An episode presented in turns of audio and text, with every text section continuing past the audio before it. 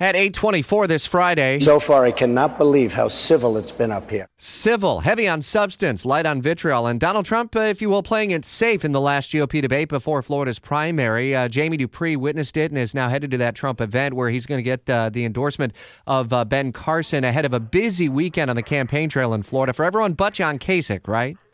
Yeah, you're absolutely right, Rich. Kasich is going home to Ohio. He'll do events only in Ohio there this weekend, just like Marco Rubio will only be here in Florida.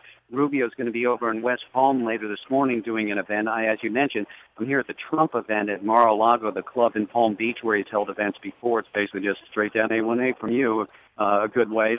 And uh, Trump obviously felt like he did very well last night, and and I think overall it was it was a different kind of debate. It was not a slugfest. And Trump tried, I think, deliberately tried to avoid all that kind of uh, verbal fighting with Ted Cruz and Marco Rubio. As for Cruz's schedule today, he'll be in Orlando, and then he heads to Missouri and Illinois. Uh, a big push, obviously, for the four states other than Florida over the next few days, Rich. Do you think that Cruz has a chance in Florida in any way to jump up?